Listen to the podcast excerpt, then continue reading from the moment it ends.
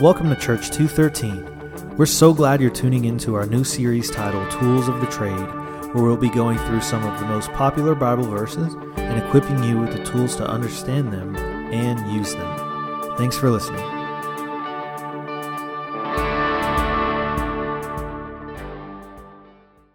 All right, so we're going to jump right in this morning. We are week five into our series, Tools of the Trade. So if you have your copy of God's Word, go ahead and be making your way to John chapter 14. And I'm going to tell you, I'm excited about what this word means this morning. One, I've been looking at this for a while. Two, um, it, is, it is something that I've labored over because it's such a big idea. And three, from early this morning, studying and praying over, I've felt the Spirit of God. I mean, I'm anticipating God doing something really interesting, really special uh, something that's needed in somebody's heart this morning through this powerful word. So I know that your Bibles are there. I know your sermon guides are there. I know your pens are open. I know you're awake. But I want, I want you to have just a spirit of prayer that your heart is more open than all three of those things. And that you position yourself in that, um, in that place of praise. A hundred billion galaxies give him praise. So, so will I. So let's lean into it this morning. I want you to think about this question to yourself What is the difference between a routine and a habit? Kind of think about that. What's the difference in a routine and a habit?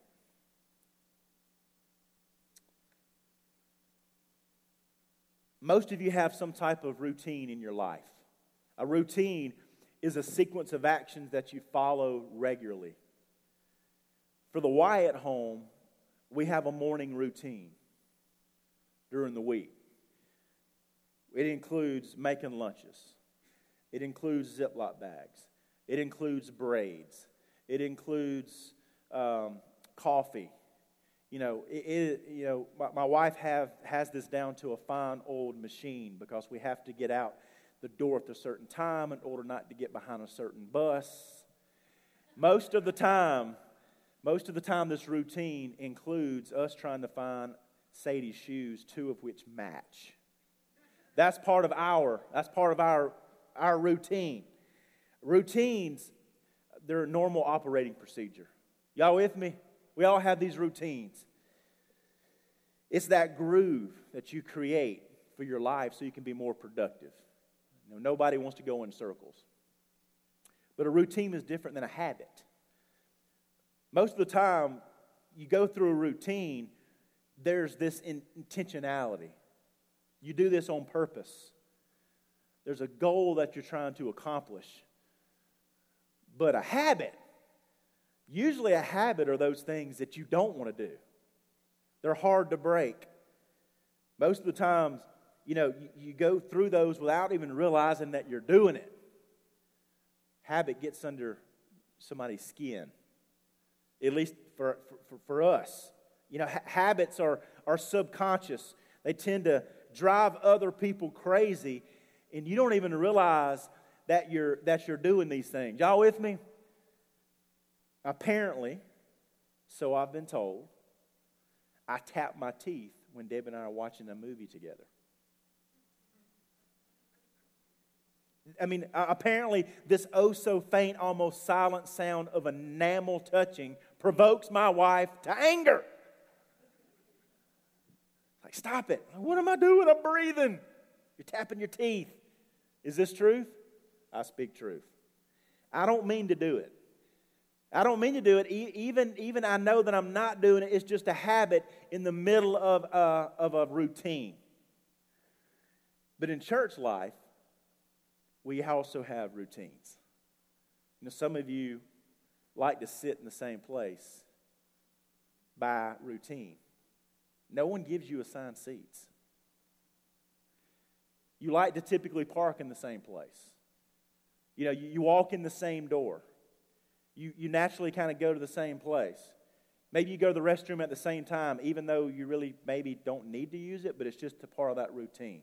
Maybe you gravitate toward certain people. Y'all with me?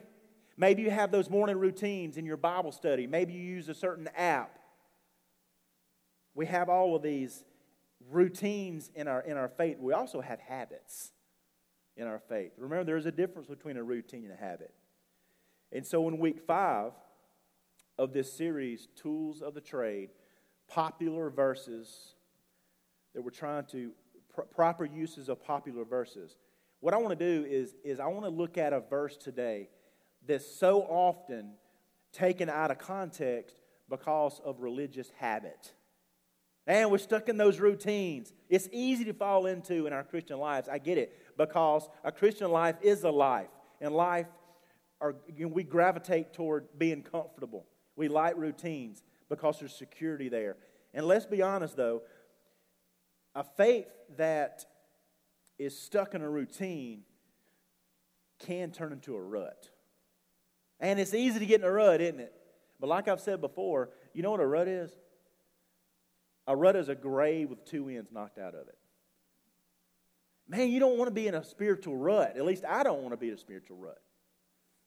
I want to, I want to unpack this verse so we can kind of climb out of a religious routine. And certainly, if, if we're finding ourselves in a rut, man, that we would get out of that rut because we are called to grow and to change and to be conformed by the Spirit and in the image of the Son to glorify the Father. We are, we are not to live in a spiritual rut. But man, it is easy to get there.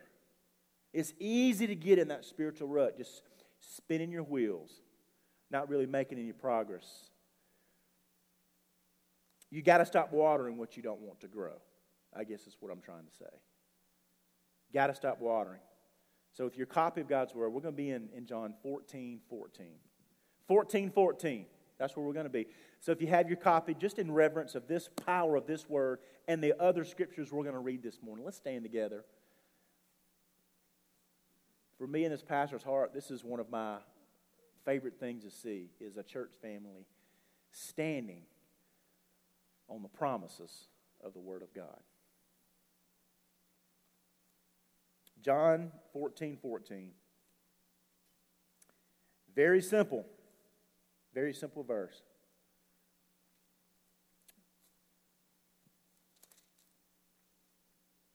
It says this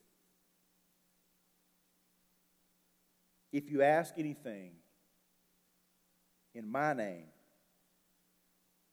I will do it.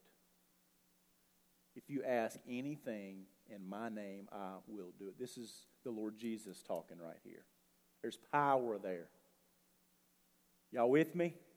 We're going to unpack this. So let's ask the Lord. What I, am not going to lead us in prayer in this moment. I want you just to pray to yourself just for a moment. So will I. So will I be tender and open to let this word come to life in your own heart. So let's just spend a few seconds just praying. Ask the Lord to work this morning.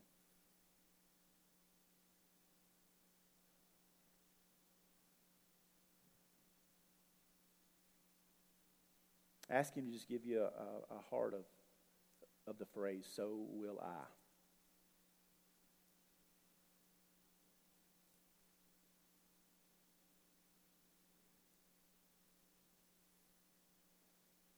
Ask Him to help open your heart to what this verse means, who He is, and what He wants to do. Lay yourself bare this morning.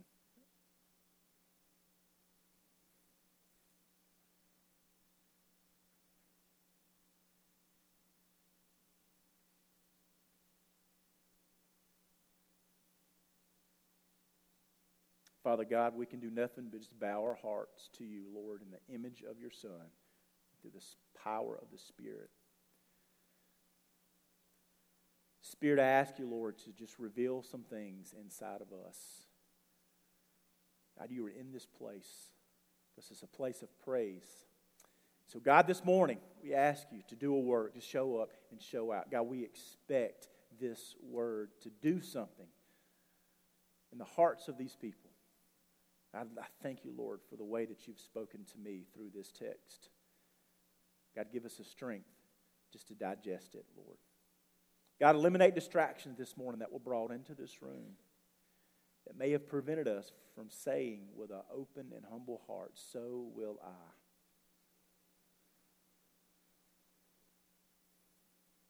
Lord, this is the Labor Day weekend.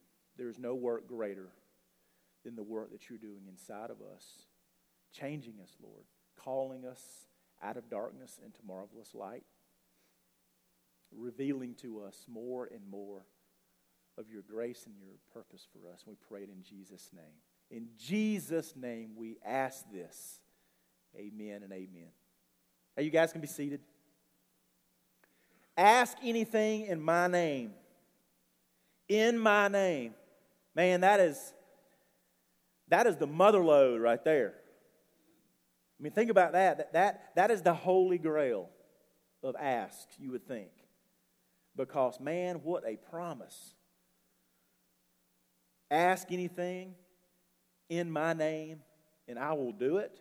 That's pretty bold. I mean, in my copy of God's word, this in red. It's pretty bold. So the question is does that mean that asking in Jesus' name, does that just mean that, you know, your prayers get a little extra boost?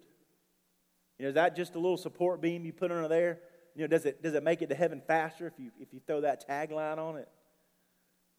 it? You know, it seems that what Jesus is doing is he's, he's teaching some magical formula that guarantees that he will receive our prayers.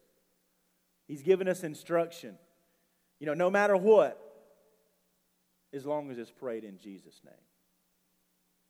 Y'all with me? Say, I am. You know, Lord, please keep me safe.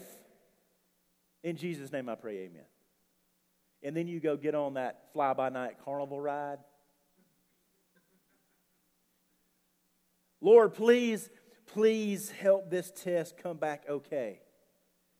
In Jesus' name I pray, amen. Lord, bring me a new job, bring me a new boyfriend, bring me a better house, a better car, or promotion. Lord, bring me Sadie's other shoe. In Jesus' name I pray, amen. It's real life, isn't it? Come on. It's, it's real life. Lord, please don't let my parents find out. In Jesus' name I pray, amen. Lord, bless this double fudge brandy to the nourishment of my body and the body to your service. In Jesus' name I pray, amen. There are Christians that believe that if those three words in Jesus' name are not attached to the end of the prayer, then it doesn't count. Come on now, be honest. If you hear someone pray and they don't end the prayer like that, you get kind of awkward. You're thinking, they don't know how to pray. Or you think, did they forget something? You know, we, we get in this routine and a habit, right? We use that tagline to, to kind of land our prayers. You know, it's our final descent. We've got the clearance to land from the tower and we land it. Sometimes we just run out of things to pray about. And so we'll say, So, yeah, in Jesus' name I pray, amen.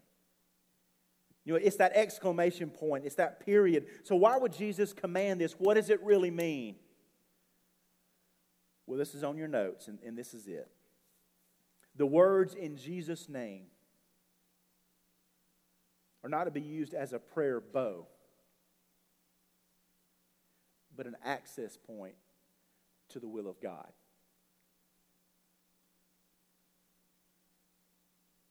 It's not just something that you use to land that plane. It's intentional. It has so much purpose, so much pers- purpose that the one that breathed into creation, a hundred billion galaxies, gave us his re- revelation through his, through his word, and it's listed in the eternal scriptures. So it's not just a tagline, it's not some magical formula. And when we come before the Lord, it is no small thing. And man, we have to handle our prayers with extreme care. Handle it. How you pray and the heart with which you approach God. I want you to know, church, that matters. This is not any ordinary conversation that you're having right here.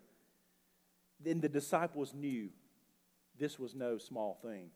And that's the context that we find this verse. That's the, the, the proper context is in then this moment of intense instruction and, uh, and prayer. And so, the first thing that I want you to know about in Jesus' name is it gives us access. In Jesus' name gives us access. Go to verse 1, if you will. John 14, verse 1. Remember, you know, we're five weeks into this, and something that I've hopefully communicated to you in the first four weeks is anytime that you cherry pick a verse, you have to look at everything that's around it in the context. Who's writing it? Who's it written to? Where's it written from? Um, what is the message that the author is trying to communicate to the audience? Who is this audience? You know, and, and where it's found in the other narratives that's around it in that particular paragraph. And so, for us to understand that of, of John 14 14, we really need to go back further than that, but we're going to go back to John 14, verse 1. It says this Do not let your hearts be troubled. Believe in God, believe also in me. So, this is the Lord Jesus talking to his disciples. In my Father's house are many rooms. If not, I would have told you. Jesus is not trying to trick his disciples here. He's like, I'm going to tell you the truth. Trust me. If it's not true, I would have told you. I'm not going to tell you something that's not true. I'm going away to prepare a place for you. And they would understand this context because, you know, I've preached a message, you know, before about how a Jewish wedding would take place. You know, the, the, the, the groom would go back. He would, he would come to the bride and he would offer a cup of covenant. And then he would go back to his father's house and he would, he would create this space for his bride. And then at the proper time that the son does not know, but the father does, the father would say, Son, go get your bride. And then he would go. That's the, that's the parable that you see with the virgins trimming their lamps. People are shut out, they're not prepared. This is an entire picture of how Christ is preparing a place for his bride so that we can be comfortable, we can be confident. He's saying, If I go to prepare a place for you, I will come again and take you to myself, so that where I am, you may be also. You know the way where I'm going. And verse 5, Thomas says, Lord, we don't know where you're going. How can we know the way? Man, you see their humanity right here. These are just guys just like us, disciples, men and women just like us. How can we know the way? And Jesus told him and the others that were sitting there I am the way, the truth, and the life. No one comes to the Father except through me. If you know me, you will also know my Father. From now on, you do know him and have seen him. And they're like, what in the world? He's reinforcing these things. See, it's dangerous to just pluck out verse 14 and that says, Ask anything in my name and I will do it. You know, you can't just grab that and take that verse to the car lot with you. And now I got my checkbook and I got John 14, 14. Where's my new ride? Lord, in Jesus' name I pray, amen. But it's taken like that sometimes, isn't it?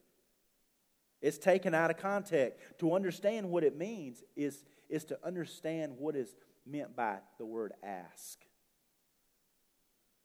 The disciples, y'all, they've been with the Lord for a good portion now, for 24 7. All the time, you know, moving around, following. They would have naturally asked for the same thing that they had been asking for the last three years as they walked with Jesus. You know, if you, you know, if your children, if your children are with, my girls are with me a lot, they know what to ask for. They know what's off limits. They know what we don't have time for. They're, that we're connected. And so they would know what to ask for. It would have been what Jesus had taught them to ask for. Because what Jesus taught them to ask for was the same thing that he asked for in his prayers because he's leading them by example. He's, re, re, he's, he's duplicating himself, it's, it's, he's replicating on earth what they are to take to the world. And that is this access to the Father's will. So as they're following, want you catch this. It's about the ask. It's not just any, it's not the word anything that's the focus. It's the word ask. Remember when, when the Lord Jesus was praying right before Judas's kiss in the garden, he knelt and he prayed so intently that his, that his prayer was this Father, not my will be done, but what, church? Yours. So to pray in Jesus' name, they would be given access to the will of the Father because they would be going to the Father through the Son, through His name, which means a personal representative carrying the same authority. So, what we see in the first verses of John 14 is Jesus is trying to get them to understand again because they're so hard headed and they're so, so distracted by everything that's going around that they miss the point. Jesus is trying to reinforce that he and the Father are one. The, this verse is, claim, is the claim of full deity of our Lord Jesus. The Bible never says that Jesus, Jesus never says he's God. Yes, it does. It, it implies it. It didn't have to say it because it was understood in that context. He and the Father are one. The equivalency with the Father. And what Jesus is saying is, I am the exclusive access to God because I am God. I am the expression of God, the Word in human flesh, John 1 1. But what is the setting? And I told you you can't just plug it out. What is the setting here? Where, where is this taking place? Well, it's in the upper room. You know, if you really look at John 13, 14, 15, 16, 17, it's, it all takes place in the upper room. It's a dim, dimly lit room. Jesus has given these, these disciples like one last opportunity to sit at his feet. He actually washes their feet. It's the Last Supper before his death, his physical death. It's the last time that he will spend quality, uninterrupted time with them on this side of the resurrection. This is this moment that it's like, you know, let's call the family in because we need to say some final words. Can, you know, put yourself there. It's a somber moment. Their life is in chaos. He's about to be arrested. Tensions are high. It's the final charge. And I don't want you to miss that context because it's there that we see how tender our Lord Jesus is. Because John 14, 1 says, Do not let your hearts be troubled. Y'all, he knows they're troubled. He, know, he knows what's going on. He, he's there. He's there. He's sitting right there. They, they fear that they were losing access to God's playbook. Because for three years, see, Jesus was their earthly conduit to the Father. And now he's like, I'm out of here. Don't worry. Why are they worried? Because he's explaining to them that he's about to be killed. He's leaving. Of course they would be worried. Be like you're taking your children somewhere. Say, okay, I'm leaving you, and you'll never see me again. Of course they would be worried. It's not out of the picture to think about the anxiety that right there. He's telling them, don't let your hearts be troubled because I'm not leaving you just to wander around in the darkness, confused on what to do next. Don't let your hearts be what? Troubled. I encourage you to tell yourself that often. I'm going to let my heart be troubled. He's telling them this for their hearts not to be troubled. He's, he's not going he's not to leave them because he's saying, Because you've seen me and you know me, so you know what to ask him because I and my Father are one. He's like, You don't have to change what you've been doing. Just continue to do what you've done for the last three years or so as you walk with me because me and the Father are one. So it's nothing new. Just do what you've always done. Me and my Father are one. There's this dad, and he took his, he took his son to the fair. Uh, and he went up to the booth and he bought a whole roll of tickets. His intentions of the tickets were to spend all afternoon letting his son, his only son, ride any ride that he wanted. So they've ridden a couple of rides and they're standing in line. And then the friend's son, who the dad does not know, comes running up. He's like, hey, you know, they're in class together. And so the son introduces his friend to the father. And after, you know, the, the, the introduction, the friend looks at the dad. He's like, hey, can I have some of the tickets? And dad's like, can't do it, buddy. These tickets belong to my son. I bought these tickets so that my son can ride the rides. And the son's like, oh, oh, dad, dad, it's okay. You can give him some. And so what does the dad do? The dad doesn't mind sharing with a friend, and he's like, yeah, here's some tickets for you. Because when the father heard the son give the okay, the father freely gave some tickets to the friend in the name of the son. You see what I'm putting down? See, when we pray and ask of the Father, He looks at the Son for the okay. Because the gift of the ticket is dependent on the Son. Jesus gives exclusive access to the Father's gifts because He is the way and the truth and the life. And nobody comes into the Father's presence except through Him. And so Jesus, right here, is comforting them by explaining that in His name means that anything that they would do or ask needs to be consistent with who Jesus is, what He taught, what He expected from His followers, so that the kingdom of God can be highlighted and expanded. i say that again.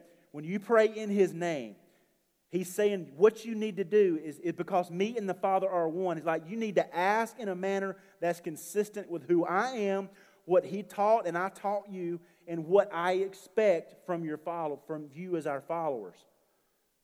We should seek to ask God in prayer things that are consistent with God's will and for God's glory. Y'all with me? That, that, is, that is the key to this verse right here. Because that's the attitude that God calls us to have when we go to Him and ask in His name. With that attitude, see, that whatever you're asking is for is, is to seek God's will and to seek His glory. And when you pray like that, you're not going to just ask for anything. But what Christ has already told you is available through His Word. What's consistent with who He is, what He taught, and for the glory of God. That's the ask for us. And when you ask like that, you're asking for things that are already available. That's the beauty. And that's when you start seeing your prayers come to life. Like, man, God, you're blowing my mind here. God begins to answer prayers because it's in line with His will. Then, when you pray in Jesus' name, think about it. And I really tried to try to take this concept, which, which is deep in the theology of the Trinity. I tried to take this concept and I tried to make it into something that I could understand and apply. And, and I think this is a special thing for us. When you think about praying in the Father's will, and I don't want to trivialize this, but simple things for simple minds, right? That's why I'm here. when you ask for something in Jesus' name, I want you to think about it like a drive through. Let's take the drive through at Wendy's, for example. Corporate Wendy's sets the menu for all of their locations. All right, hang with me. You comparing the Trinity to, to Wendy's? I'm not saying that. No. Think about it like corporate. What is on the menu when you drive there is set by corporate. And so corporate sends each local store what corporate has already pre selected that you can ask for when you drive up to your local Wendy's. And so that menu is the visible demonstration of the will of corporate. And so if you want to connect to corporate Wendy's, you have to ask for what you want to eat from the menu. So you drive up and you hear, Welcome to Wendy's, can I take your order? You know, you have to order. You, you know, you have to, you have to, in that moment, what you're going to do is you, you're going to order something off the menu and you're going to expect it to be given to you when you drive around. It will be illogical to drive up and say, yeah, I, would like a, I'd like a sirloin medium with a, with, a, with a baked potato loaded, with a house salad with the, with the dressing on the side. If you, if you say that, you are not going to hear, okay, thank you, drive around to the first window. They're going to think it's some type of joke. You're not going to hear that because it's outside of the will that corporate has set. You see where we're going with this? And the reason that people are not receiving what they're asking for is because they're asking for what's not on the menu. That's on your notes. That's it. People are disconnected from the will of God because they're not connected to the Word of God. They don't understand what, what Jesus taught. They don't understand what he expected. They don't under, they didn't you know we don't understand fully followership or to the glory of God. So to pray in Jesus name is so much more than a habit tagline. In Jesus name I pray amen. Man, there's power there. Man, just you know, don't don't just land the plane with throwing those words in there. But we add it. We add it, and often we add it just to try to grant us every selfish request because we think that it makes God answer to us because we've prayed in His name. That's not it at all. What it does is it grants us access to the will of God, to the throne of God through the Son because He said, The Father and I are one. So don't let your hearts be troubled. You're not getting a new playbook. Yes, I'm stepping away, but I'm not stepping away by, by not equipping you of how to, re, how to stay in connection with the Father. You have everything you need to get to the Father's heart because I and the Father are one. So, disciples, he's saying, Look at me. What is my heart? What have I been telling you? Just continue to do those things, and I'll grant you access to the Father's will. I was in a bookstore as a teenager, you know, started growing in my faith, and um, walked up to the counter and asked the clerk, I said, Do you have God's will? Which was a book that just came out. Which I didn't add that part. Do you have the book here that just came out called God's Will? I just said, Do you have God's will? And the, the guy cleverly is like, Well, you got to pray for that. but we do, right? That is a prayer, hopefully, that we pray so often God, what is your will? What is your will for my life? I think a better question is what is my life for your will? Because his will doesn't change. It's just us not being able to sense it or not being uh, willing to position ourselves consistently in God's word to who's seeking who Christ is and what he says he requires to be a follower. That's God's will. So, yeah, it gives us access. They don't really answer the question, though, Pastor, how do I know God's will? Well, this, this is the second thing. In Jesus' name gives us consistency. Gives us consistency. Look at verse 7 uh, of John 14. Because we like consistency. You know, you ever had something to eat and you're like, well, how does it taste? It tastes okay, but it has a weird what? Consistency. We don't like things that aren't consistent, even if they're bad things. So, some people would rather be miserable because it's consistent. But my responsibility and the word of God's responsibility is to bring comfort to the afflicted and to afflict the comfortable. Because anytime that we are comfortable, man, we're stuck in a rut. We just go through the motions. And you'll look back three years from now, like, man, I am exactly where I was in my faith three years ago, five years ago, ten years ago. I do not want us to be a church family that's, that's just stuck in a rut. Because it's just a grave with two ends knocked out of it. There's no growth in a rut. You actually just make things deeper and deeper and deeper. And so the will of God has to be find, found in something consistent. In Jesus' name, it gives us that consistency that we need, but it's a consistency that causes us to grow and to move. Look at, look at verse 7. If you know me, you'll also know my Father. From now on, you will, from now on, you do know him and have seen him. He's comforting them that they don't know how to, how to get to the Father anymore because Jesus is leaving. So in verse 8, Lord, said Philip, show us the Father, and that's enough for us.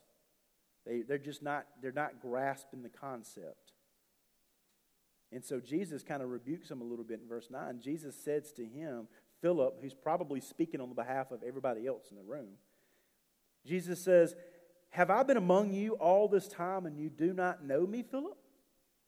The one who has sent me has seen the Father. How can you say, Show us the Father? Don't you believe that I am in the Father and the Father is in me? We are one, is what he's saying.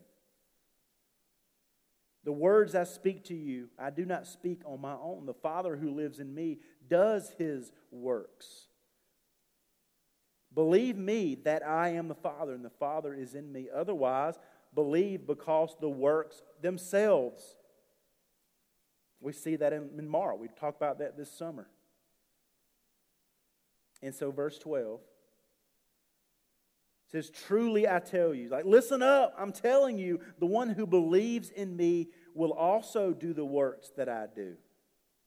And he will do even greater works than these because I am going to the Father. So he's starting to transition a little bit. He's starting to, you know, reveal to them that he's going away, but they still have a job to do, a responsibility. That's what responsibility is. Is to respond with ability. So as parents and, as Christ followers, we have responsibility. You have, it's your job, you have responsibility. That means you are expected to respond with ability. And if you can't respond with ability, then you won't be given that particular task because we know that we're not up to it. So it's actually a privilege to have responsibility because it's evidence that God has given you the ability to respond to the task. And that's what he's saying. He's saying this is fixed. This is this is static. Verse 13, whatever you ask in my name, I will do it so that the Father may be glorified in the Son. He's talking about greater works. If you ask anything in my name, I will do it. And that's how he, that's how he, he ties it up there. It's not just a tagline, it's an exclamation point on what he's trying to teach them. See, when you learn, you know, when you learn something uh, or you understand something differently, it brings a lot of comfort. You know, if something's broken at the house and it's bringing anxiety to you, and you learn how to fix it, you just feel more comfortable about the situation. You know, it's important for us to know how to, you know, change a spare tire, for example.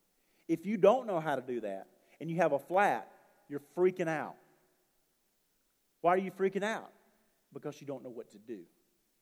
But if you're familiar with the process, you can jump into action. And so, what he's trying to get them to understand is get this Learn this because it's going to bring comfort to you. That's what the disciples were used to. They were, they were used to consistent comfort, access to God. They were with Him. The Lord was right by their side all the time. So, yeah, they went through things where they didn't really necessarily know the answer, but they knew the one that could provide a solution to the challenge because Jesus had responsibility and they were really comfortable with that. Church, when you walk in faith, with the Lord and you see Him responding with ability, oh man, it's so sweet, isn't it? Taste and see that the Lord is good. The consistency. You know the consistency that the Lord is good. And when you know that consistency, man, it's comfortable. And so he's saying, do not let your hearts be troubled. I am consistent. And while you might not be, you know, see me, everything that you know that you need to do is consistent. So consistently do these things. So the first thing it means to ask for is consistency to God's will. So when you pray for in Jesus' name, yeah, it gives us consistency. So I want to kind of unpack consistency a little bit. What, what, what is he saying to his disciples that they need to be consistent with? So he's saying, don't be comforted. Just keep doing what you've been doing. Don't worry that, that I'm not physically with you because I'm going away. But you're not going to miss the access to the Father. Be consistent. Church, I'm telling you, be consistent. Come to church when it's inconvenient. Be all in when it's inconvenient. Put in the work to be consistent. One, because you don't want to be stuck in an unhealthy rut, but two, people are watching. Your children are watching. Just be consistent. My parenting philosophy is simple fun and firm. Man, I try to say yes as much as I can. Dad, can we do this? Yes. Can we go to a milkshake? Yeah. Can we get ice cream? Yeah. Can we get another dog? No. I try to say yes more than no because when I say no, I want them to understand that I'm just not being mean or being selfish. And what I've found, especially in my own heart, is when I'm tempted to say no to my children, it's really not because it's something that they don't need or want to do. It's because saying yes is an inconvenience to my selfishness. And so, no. Why? Why, why, why, would I not want to read a book? Why would I not want to watch a TV? Why would I not want to throw pitch? Why would I not want to go outside? Why would I not want to jump on the trampoline? Why would I not want to do these things? Is it because really that's wrong, or I would just rather sit inside and not do what you're asking me to do? So, fun and firm. And those moments that you're firm, you know, I love you. Sweet cheeks, I'd die for you. But don't cross me. You know, have talking to Emma, not Debbie. See, when you have those firm boundaries and they're consistent and you say yes often, when you when you say no to those things and you know that it's fixed and it's static, there's actually a lot of comfort that comes with that. And so he's like, you just need to do what you've been doing. Be consistent to God's will. Uh, go, go to Matthew chapter 6. Y'all, y'all hang a left. Go to Matthew 6.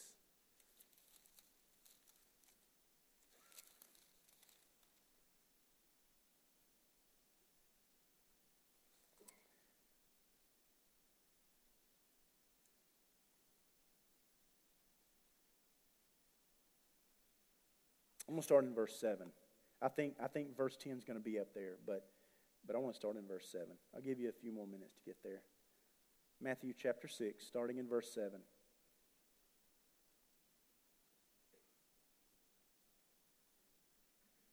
This is when the disciples were asking Jesus, How do we pray? How do we, how, how do we consistently gain access to the Father like you?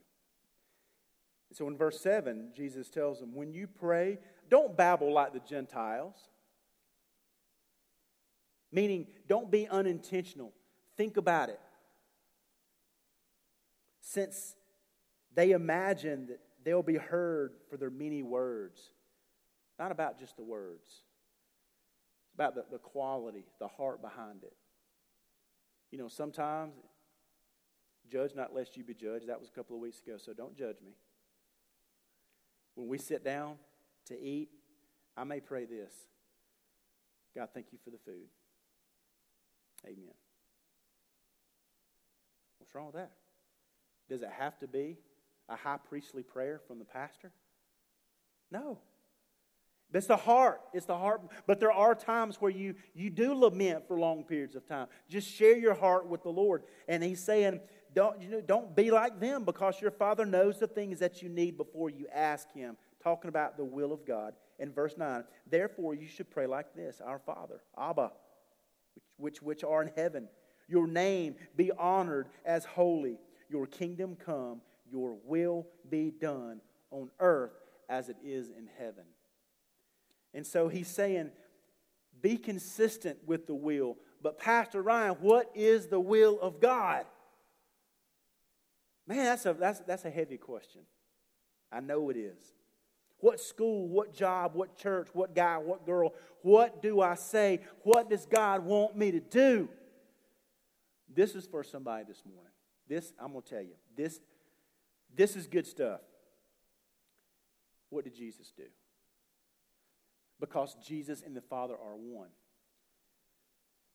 So, whatever Jesus did, that's the will of God. So, when I thought about that in message I'm thinking, hmm, that, that really kind of changes things a little bit. That changes things that I've often prayed. I mean, if, if Jesus you know, if Jesus always did the will of God, what did Jesus do? If Jesus did it, then it is the will of God because he was the perfect fulfillment of the will of God. Jesus is the will of God. So if you want to know God's will, you have to know what Jesus did. You have to know what he stood for. You also have to know he didn't go to college. This is radical. Now, catch this. He didn't try to find the right spouse, he didn't raise teenagers, he didn't need the right doctor. You may say all these things. You're right. He, he didn't do any of those things because that means those things don't define the will of God. Those are things, those are stages of our life. You'll, you'll, never, you'll never have more power in your faith and in your family than you're willing to die for in the flesh. That's Matthew, Matthew 22. So, you know, let's go, let's go to the right. You were in Matthew 6. Look at Matthew 22. I don't want you to hear what I'm, what I'm not saying.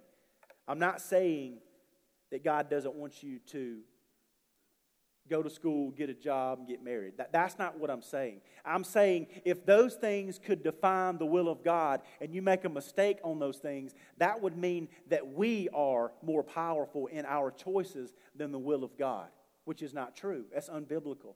God is sovereign. What did Jesus do? What is the will of God? Well, says it. They were questioning Jesus. Look at, look at um, Matthew 22. It says this Teacher, which command in the law is the greatest? They're asking, they're trying to back him into a corner. What do you want me to do? And he said to them, Love the Lord your God with all your heart, with all your soul, and with all your mind. This is the greatest and most important commandment. The second is like it love your neighbor as yourself. See, those two go together. Because if you love the Lord your God, you're going to naturally love other people. And if you don't love other people, how can you say that you love the one that created those people? So those two always go together. All the law and the prophets depend on these two commands. So Jesus is, he knows what they're asking. They're, they're trying to corner him. Jesus, what is, what is the will of God? What do you think? Because in their minds, arrogantly, they, they knew what they thought the will of God was. They were putting him to the test, and so he nailed it right there. He's like, You'll never have more power in your family and your faith than you are willing to die for in the flesh. Because we are our greatest stumbling block. Amen, church? And we are. See, when a person's heart is honest when a person's heart is pure, when a person's heart is steadfast with a desire to bring glory to God no matter the situation, and you are willing to obey to the drawing God that's that, that when as God is drawing you in your conscience, it's in that moment that you'll be in God's will. So, what if you don't get into the college that was on the top of your list? Does that mean that God has lost his ability to have sovereignty? No. What if you don't get that job? What if you don't get that girl? What if you don't get that car? What if you don't get that report from the doctor? Does that mean you have missed God's will? No, God's will is to love Him with all your heart, and with all your soul, and with all your mind, and with all your strength, and then love the people around you out of that overflow. And if you do that, you will be in God's will at that school, in that car, with any spouse, or in any job. What I'm trying to say is there's more than one person out there for you. Take a wife and make a stand. Take a husband and make a stand and run your race. And then seek the Lord your God with all your heart, soul. And so if you miss, if you think, you know, if you're a young person, you're like, if I don't find him, I got to find the one. No, He is the one, I'm saying. The Lord your God is one. Love Him. And God will bring someone along your side that you can run the race of life with. You think about the will of God like a pool. I'm on a diving board. You know, I jump off the diving board into the comfort of the water. Is there just one spot that I have to land? No. All of this is the will of God. So if my heart is to land in the water with all my heart, soul, mind, and strength, wherever I land, I'm in the water. And I'm in the will of God. However, if I jump to the side onto the concrete, I'm outside the will of God because it's not in the boundaries of the menu. Y'all picking up what I'm putting down? Does this make I know it's deep. It makes my brain hurt. Maybe you're maybe you're off the chart. Okay. Second thing is eh, this is on your notes. We get in the will of God by who we are, not what we do. That's the will of God. Who we are. I've tried to teach my kids when someone asks them the question, What do you want to be when you grow up? Don't give them a vocation because that is not who you are. You know, if you ask Emma what you want to be when you grow up, she'll say, honest, faithful, hardworking, dedicated, loving.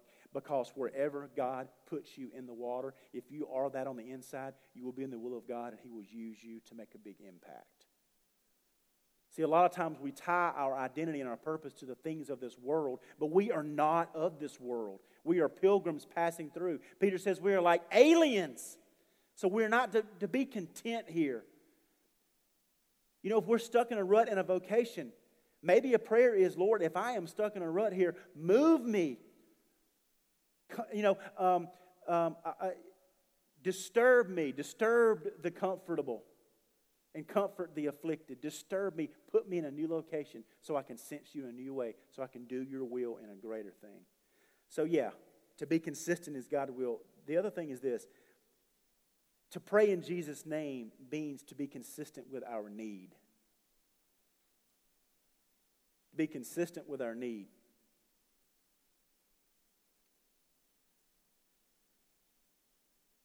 See, the attitude that we approach God with will determine our answer. If we come to the Lord from a position of pride and selfishness, and we seek to bring attention to ourselves instead of of God, then you're asking for something that's not on the menu. Even though what you're asking for, I want you to catch this, even if what you're asking for isn't necessarily a bad thing, it's not on the corporate window, window menu, not on the corporate menu. It's about what you need. It's the matter of the heart. You know, if if if if your child does something dumb and not smart with their smartphone, you know, if you take it and you screen it and you look through their stuff, that is not an invasion. Okay, this is completely extra. That's not an invasion of privacy. That's being a smart, caring, shrewd parent that wants to protect the heart of your children from the wickedness of this world. But if they decide to go stupid, did I say the S word? Sorry. If they decide to get sideways, and you have to take that from them, and they come to you and they're defiant and they say, Can I go to my friend's house? Even if that friend's house is not necessarily a bad place, maybe it's a great environment. Maybe you're great, maybe it's a church friend. It's not that that home is a bad place. You say, no, you can't go over there because you know they're not going over there because they want to see their friend. They want to go over there, over there to get away from you because they have a heart of defiance. And so you say no to a good thing because you know the heart of the issue. It's consistent with our need. It's a matter of the heart. And so when you pray and ask in Jesus' name, be sure that your ask is coming from a pure heart with a pure motive. So, an acronym that I use in, in my life when I go through you know, my prayer time is ACTS, A C T S. A is for acknowledge. Sometimes I just read scripture. I'll read the Psalm and Proverbs. I acknowledge God for who He is to kind of get my heart set. And then C is confession. I'll, I'll ask Him to show me and let me confess the things that are causing boundaries and barriers in my life. And then I'll move to a T, a thanksgiving. I'll begin to thank the Lord for all that He's done to get my heart right. And then the very F, the very uh, last letter is S, is supplication. Then I give my ask. I want to make sure that I'm consistent with who He is and my need and my shortcomings before I start saying, Gimme, gimme, gimme. I want to make sure that I'm staring out the corporate window. God is answering. I want you to know this. When we pray from that place, being aware of our own spiritual poverty, being aware of our complete uh, lack of self sufficiency, knowing that God owes us nothing based on our own merits, but only by the work of Christ. When you pray from that place, our wants start to take a back seat, don't they? They start taking a back seat to real prayers and real needs. And I'll tell you what'll happen. You'll start you'll stop praying for yourself and you'll start praying for other people because the two go together love the Lord your God and then love your neighbor as yourself. So when you start loving God, you can't help it. God puts people on your heart and your mind. That's just the natural overflow. God is answering prayers all around us. I want you to know that. God is working all around you. The question is are you staring at the corporate menu? Are you looking for it? And the last thing is this ask anything in my name He's saying, I want you to be consistent, disciples, consistent with your will, consistent with your need, and it has to be consistent with His glory.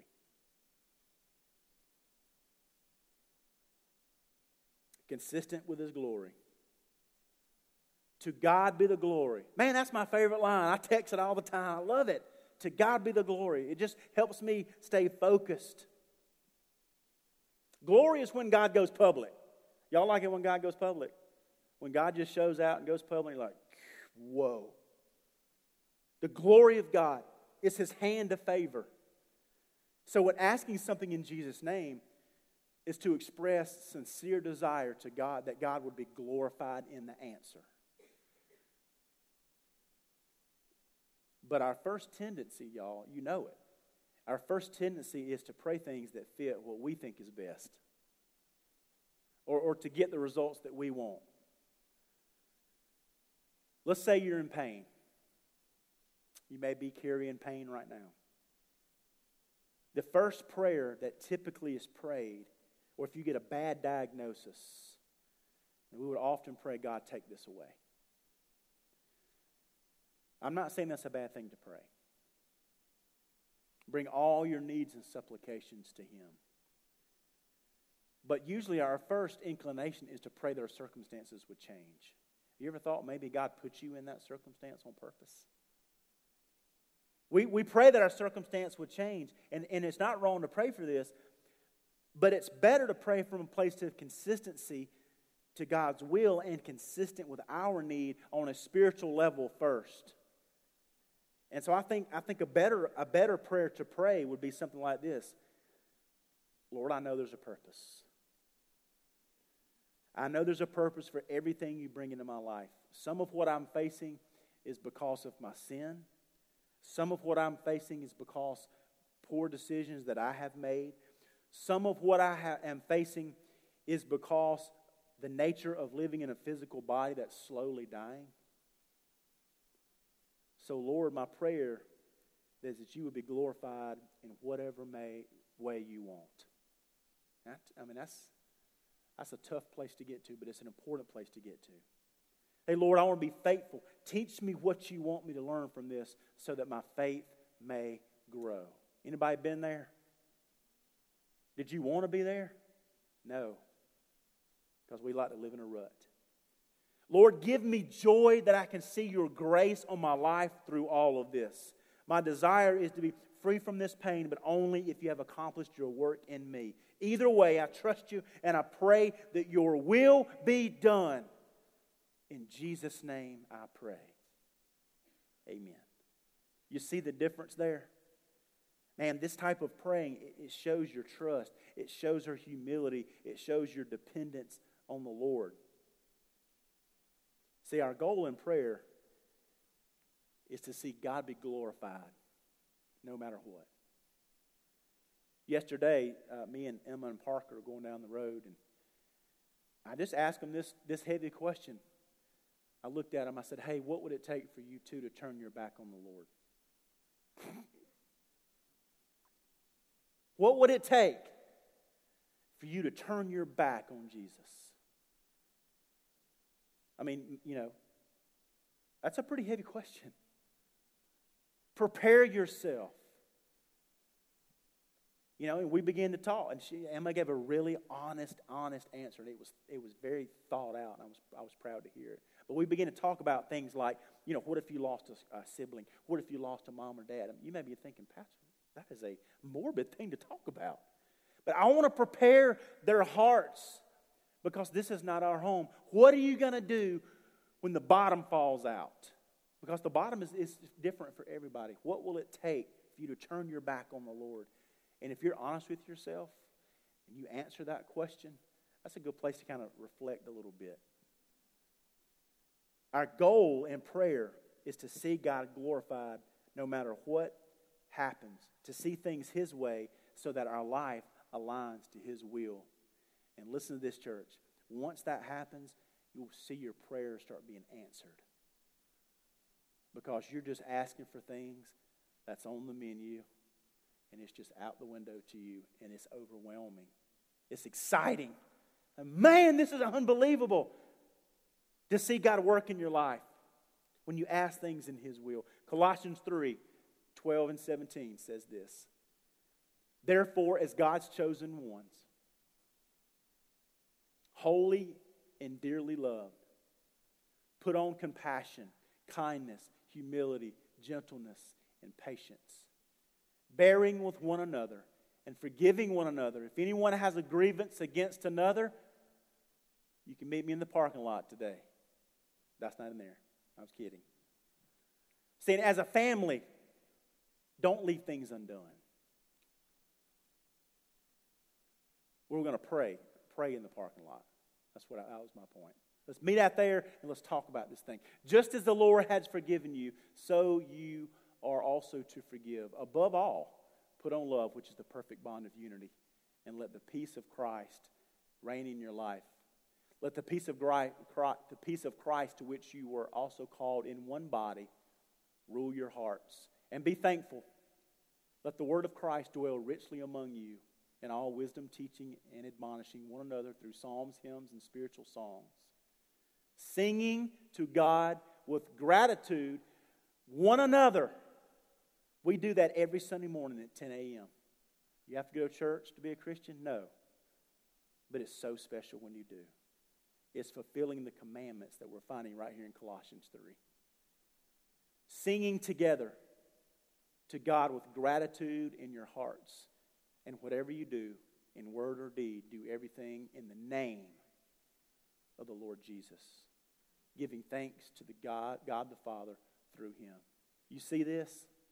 That's a beautiful picture, Colossians 3, of corporate worship. The beauty of a faith family. Man, I love this faith family because we do this often. And so these disciples were given this same promise. They will be able to do greater things than Christ did. Let's look at verse 12 and we're finished. John 14, 12.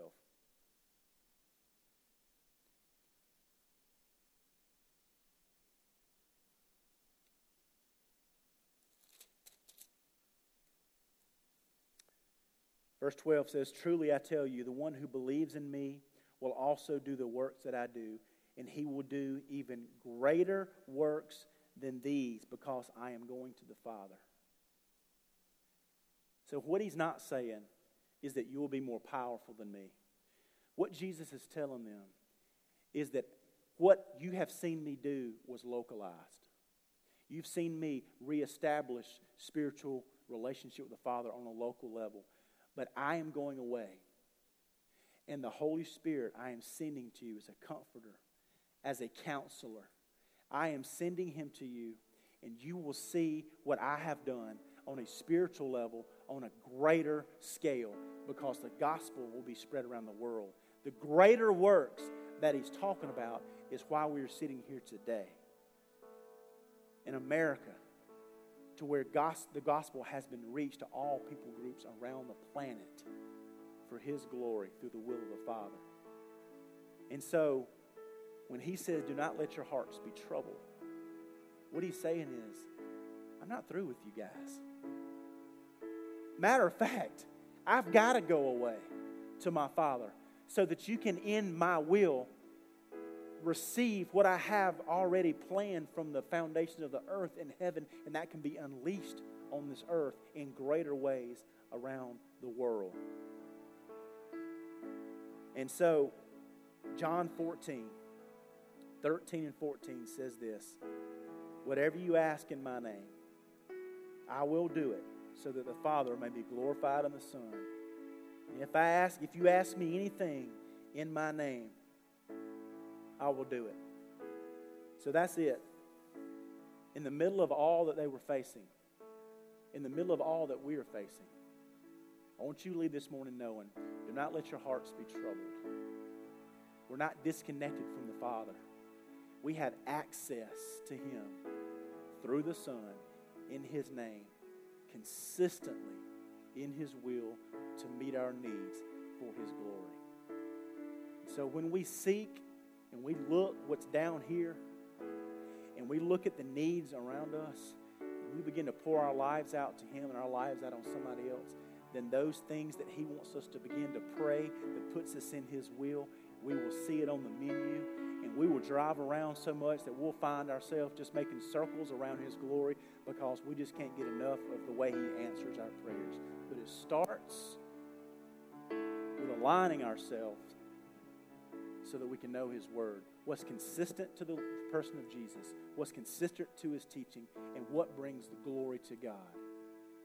And so, if you're not stepping into sin, if you're looking to make His glory known, and if you're looking to wash selfishness away from your own life, go for it. Whatever that is, do it. Jump off the diving board, and anywhere that you land with a pure heart is going to be exactly where God wants you, and He will use it for His, for your good and for His glory. So, can we ask anything in His name? Absolutely. When He says, ask it, because it's in the line with my will. So, relax. Don't freak out. One small step's not going to ruin it all. Stand in His love, stand in His grace, and let Him handle the heavy stuff. You just do what we can do. Love Him today. Do what He's called you to do today and guess what you can do? Tomorrow, just do the same thing. Tuesday, do the same thing. Wednesday, do the same thing. And in 10 years from now, you will look back and you'll say, Man, God's got me exactly where I want it, where He wants me. So relax. Don't let your hearts be troubled. Believe in God. Believe also in Christ. Let's stand together this morning.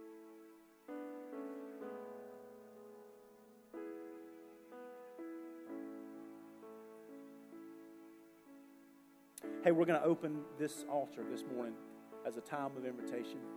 I want to invite you just to spend the next few minutes doing business with God. Maybe you, maybe you know now that you're out of alignment. You, you've had your prayer acronym all messed up. You use supplication first. You just, it's all about you, you, you. And you're missing it. You're missing what God wants to do in your life. And you just need to simply ask for forgiveness, a time of repentance. You'll never have the you'll never have more power in your family and your faith and in your ministry that God has called you to. You'll never have more of that unless you have less of yourself. Maybe God's calling you to make a move to partner with us here in ministry. You want to have that conversation.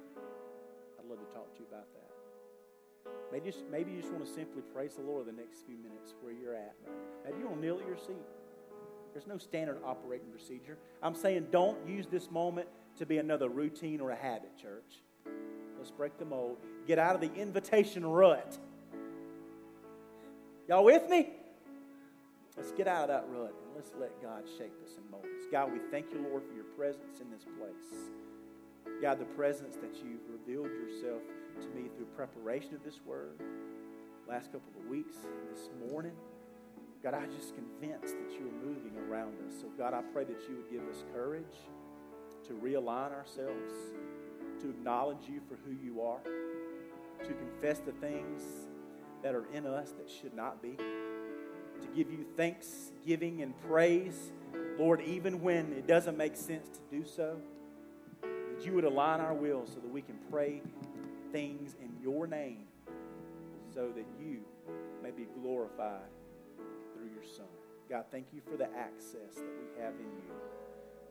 God, help us, Lord, as a church 213, faith family, to break out of the spiritual ruts, to break out of the faith habits, not just to go through the motions, Lord, but help us to know that something is real and you're calling us to make a real difference in the lives of other people.